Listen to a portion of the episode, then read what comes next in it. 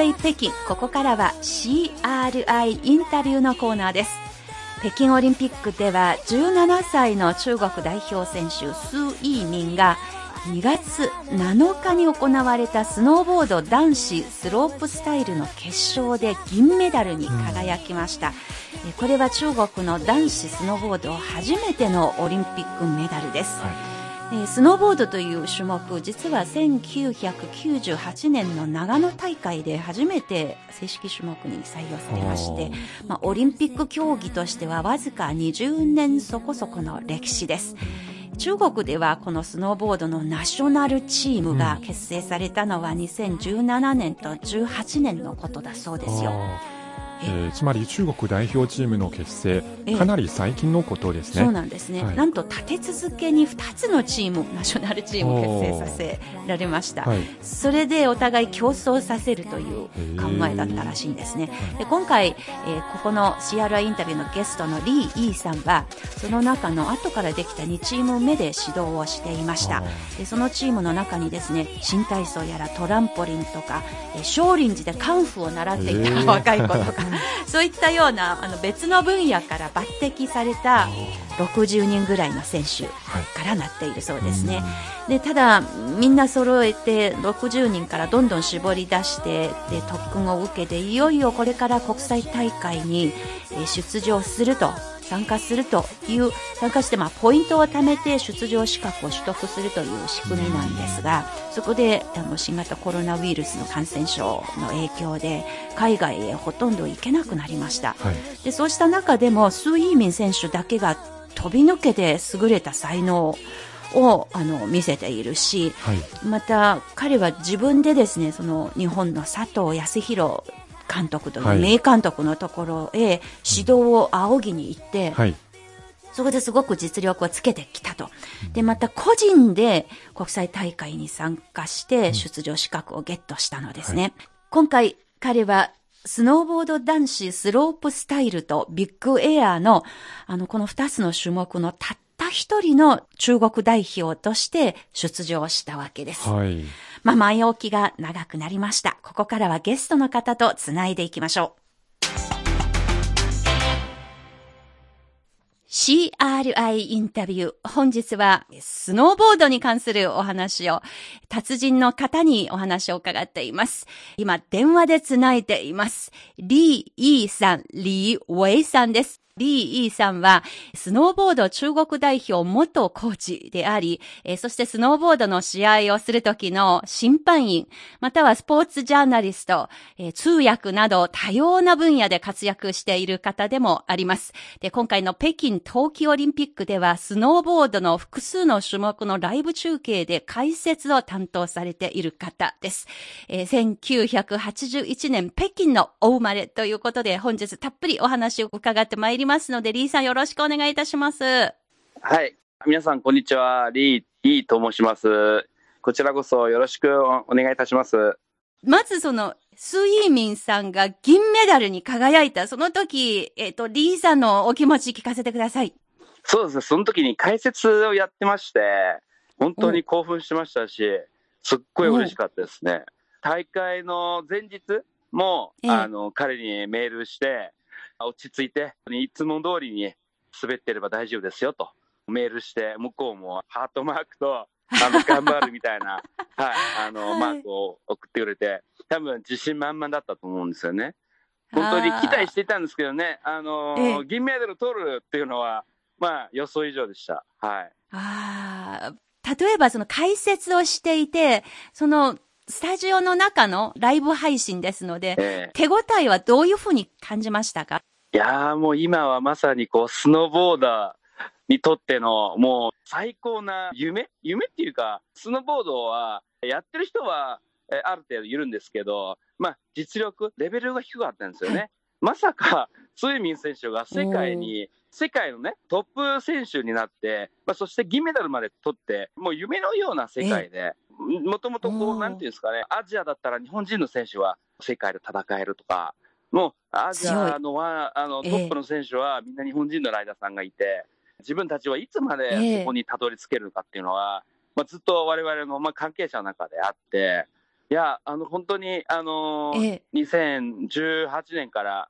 ナショナルチームができて、4年間で、本当少ない時間の中で、そこまでね、たどり着けるっていうのはね、えみんな、もう、そこまで思わなかったんですよね。スイミン選手がね、そこまで、まあ、いい仕事をしてもらったのが、まあ、奇跡っていうか、彼の頑張りっていうのもあって、本当に夢のような世界でしたね。スイミンさんが銀メダルを取ったということで、やっぱり中国におけるスノーボードの普及にも大きな役割が果たせるというふうに、あの、リー様ご覧になってますか？もちろんですね。あの、オリンピックっていうのは、もう小さなお子さんから年寄りの方々もね、見てる、えー、大きな大会なので、影響力がすごいあると思うんですよね。例えば、X ゲームだったり、はい、こう、US オープンだったり、そういうあのビッグイベントもあるんですけど、基本的にあのスノーボーダーとかファンの人,、あの人たちが見るようなあの大会で、やっぱりオリンピックとは比較できないぐらいの、あの本当にオリンピックの価値っていうか、まあ、影響力っていうか、まあ、すごくあるので、だから、多分スイミン選手が今、街に出たらみんな彼の顔が知ってるはずなので、みんなスイミン、スイミンとか、そうですよね、はい、もう叫んでましたね。はい。まあ多分、すごいイメージになったんじゃないかなと思います。はい。もちろん今回、スー・イーミン選手が、あの、銀メダルを獲得したことには、決して忘れられない指導者の力があるとい。うことですね。はい、日本人コーチの佐藤康弘さん、えー、今年47歳と聞いておりますが、はい、取材の中では、ヤッさんというふうに、あの、スーさんが、そのコーチのことを呼んでいるときに、ヤッさんと言うんですか？そうですね、えー、佐藤コーチなんですけど、あの、もともとすごい有名なスノーボーダーで、本当に現役時代でも映像を作ったり、大会出たり、すごい有名だったんですけど、引退してからですね、スノーボードの,、あのスクールとか、まあ、アカデミーの方をあの力を入れて、日本人の選手でしたら、今回オリンピックにも出ている、えー、岩渕麗楽選手、えー、鬼塚、えー、宮城選手、まあ、そして男子ですと、えー、大塚健選手も、あのその佐藤康弘コーチの生徒だったんですよ。えー、やっぱり2017年、18年となると、今年で18歳ですので、うんとや、はい、若かったんですね。若かったですね。あの、背がちっちゃかったんですよ。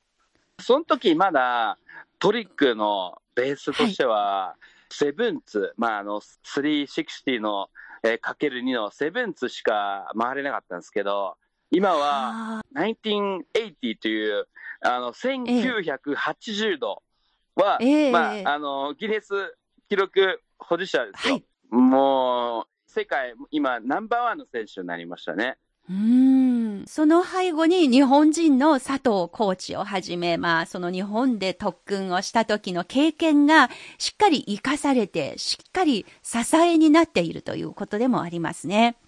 いや、そうですね。あの、まさにこう、佐藤コーチがありきの銀メダルだったと思うんですよね。その素晴らしいコーチに出会えなかったら、えー、今のスイミンもいなかったですし、佐藤コーチのおかげでもあると思いますよ。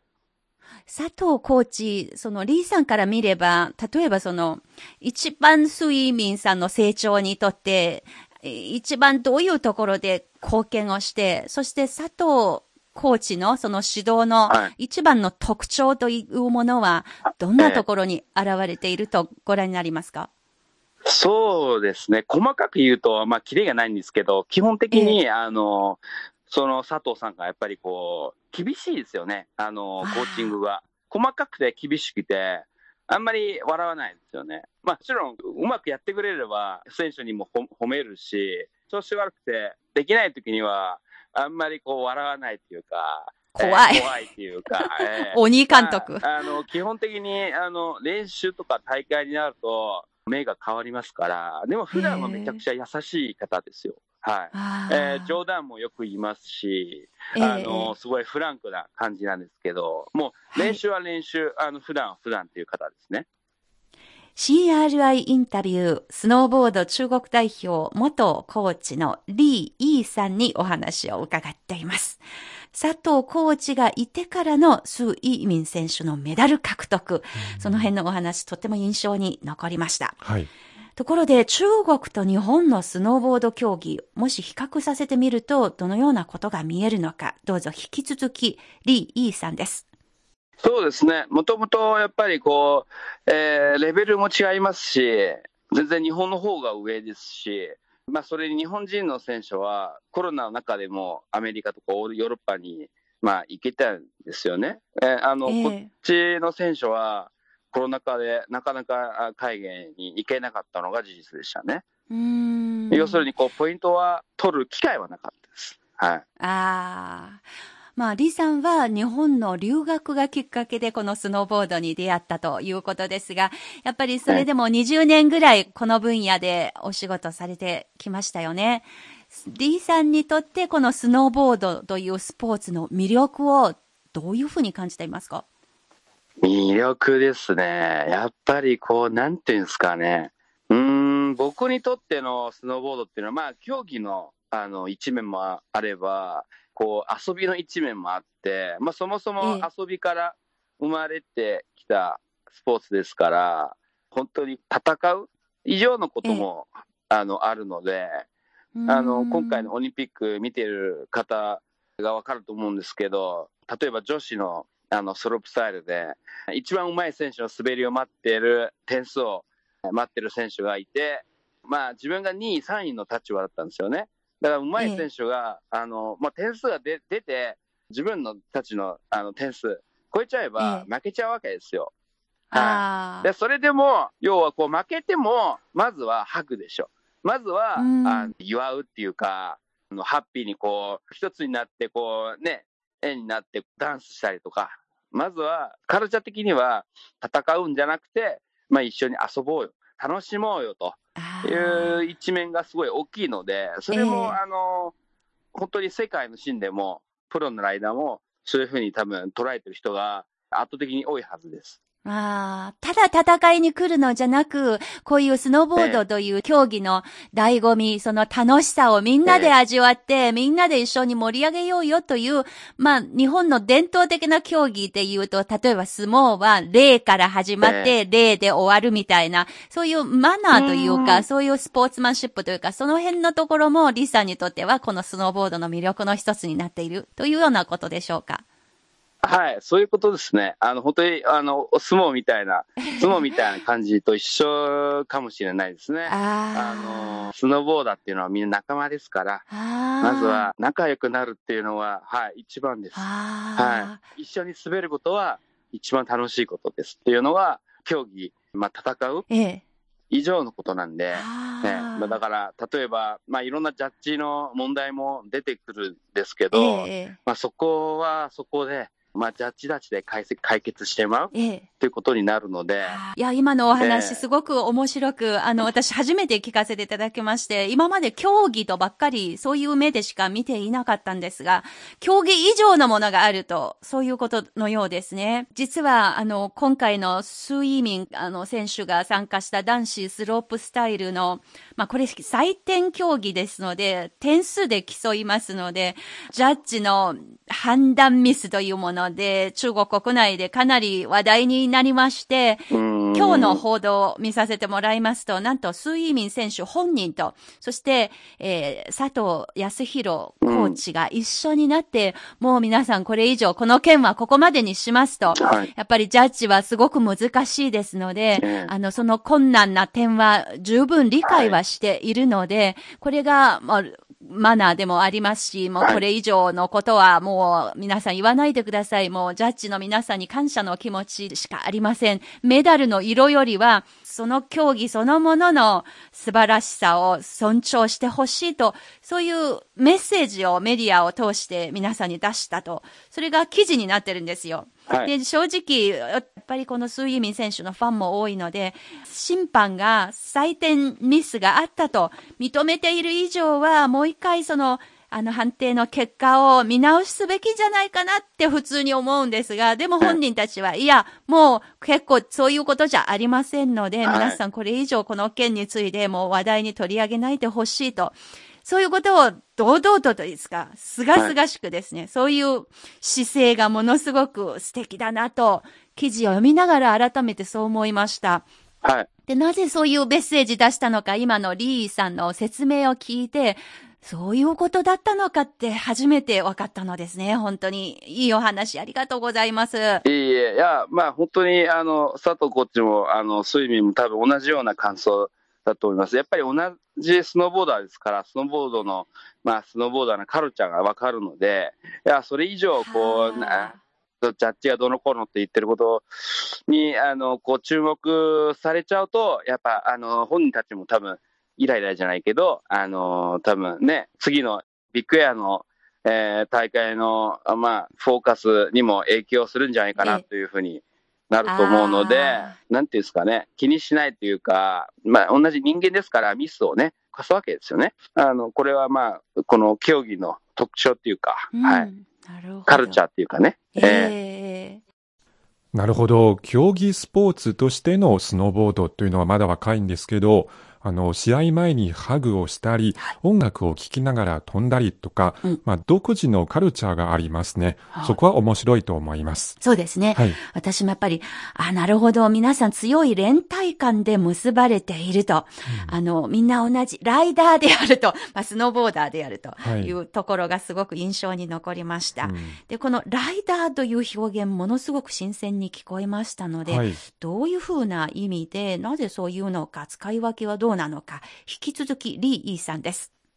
例えばサーフィンでしたら、あの、サーフィンやってる、やってる人をサーファーって言うんですけど、はい。まあ、スケートボードをやってる人のことを、あの、スケーターって言うんですよね。スケーター。ええスケーターです。ええスノーボードをやってる人はスノーボーダーだったりとか、はい。まあ、そのプロのスノーボーダーをあの呼ぶときに、ライダーとかよく使うんですよ。かっこいい言葉ですね、なんとなく。そうですね。やっぱりスノーボードをこうやるんじゃなくて、こうスノーボードを乗るんですよ。乗るおそう。乗ることになるので、まあだからライダーなんですね。はい。ライダーという言葉かっこいいですね。そうですね。はい。はい、でもところで、スイミン選手のオリンピックでの大活躍で、えー、これから中国ではスノーボードに対する関心度が高まっていきそうですけど、はい、第2のスイミンとか、あるいは佐藤コーチのような優れた指導者は育ちつつあるのでしょうかちょっと知りたいところですね。はい。どうぞ引き続きリー・イーさんです。あ、もちろん。あの、いますよ。あの、代表チームにもいますし、あの、地方のチームにも数人いますので、ええ、そのポテンシャルのある選手がね、数人います。あと指導者もね、もっといい指導者が出てきたら嬉しいですね。今までの指導者は、本当にスノーボードをやってきてるっていうわけじゃなくて、例えばもともとスキーヤーだったりとか、やっぱりスノーボーダーがいなかったから、まあ仕方なくスキーヤーが見ていたっていう時代もあったので、まああとその、例えば僕は日本語と英語は両方喋れるので、ええ、その辺でも、もし言語のところでもっとできてると、やっぱり世界でも通訳なしでもいろんなね、関係者と交流できるようになるんじゃないかなと。あとはその、スノーボードの、あの、専門用語もたくさん英語な、英語の、あの、専門用語多いので、えそこもね、理解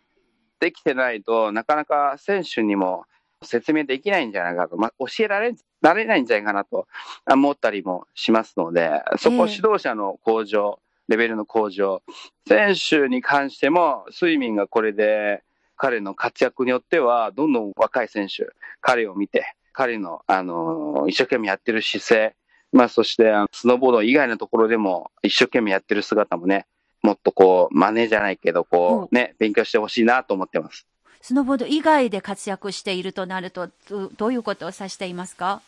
あの、普段の自己管理っていうか、まあ、生活のところですかね。あの、暇な時にはゲームとかじゃなくて、やっぱりインスタグラムとか、そこでやっぱり上手い選手の情報とか収集したり、あのトップの選手のやってる新しい技だったりとか、練習の方法だったりとか、そういうのも常に見てほしいなと思ってます。それとあの指導者も大事だとおっしゃいました。例えばそのスノーボーダーのコーチを育てる指導者を教育するような、そういうような予定とかプログラムというもの、中国にもやってはいるのですか？ああ、そうですね。今までハーフパイプをやってた選手が引退して、スロープスタイルビッグエアのコーチにえー、なるケースも、はい、あの、ほとんどなんですけど、これでやっぱりスロープスタイルとか、あのスノーボードのそのビッグエアをやっていた経験者も、あの、コーチになるケースが多くなって、ふさわしく、こう、なってますね。えー、例えば佐藤コーチが育てた選手、えーえー、石川コーチ、えー、僕も含めて育てた選手も、その練習法だったりも、あの、多分分かってるので、まあ、彼らもね、今後多分力になってくれるんじゃないかなと思ってます。CRI インタビュー、中国の最新スノーボード事情をめぐり、スノーボード中国代表元コーチのリー・イーさんのインタビューを抜粋してお届けしました。皆さんいかがでしたでしょうか？もちろん中国国内では平野歩夢選手をはじめ、うん、日本のスノーボード選手の皆さんの活躍ぶり、やはり中国のスノーボーダーの間ではものすごく話題にもなっていますし、はい、いい刺激になっている。私はやっぱりリーさんのインタビューを通して何よりも感銘深く聞かせてもらったのは、あの、中国のスノーボードの成長には日本との交流ということが前提になっている。はい、まあ、中国と日本との交流が切り離すことができないのが、この今の中国のスノーボードであるとい。うことに、はい、あの、本当に感銘深く聞かせてもらいました。はいまあ、このリーさんの、あの、にお話を伺ったのはとても長いお話で、はい、えー、もっと詳しい記事とか取材内容、えー、など、ぜひ、あの、ご興味のある方、CRI 日本語公式サイトの CRI インタビューのコーナーをクリックしてみてください。今週の CRI インタビューのコーナーでした。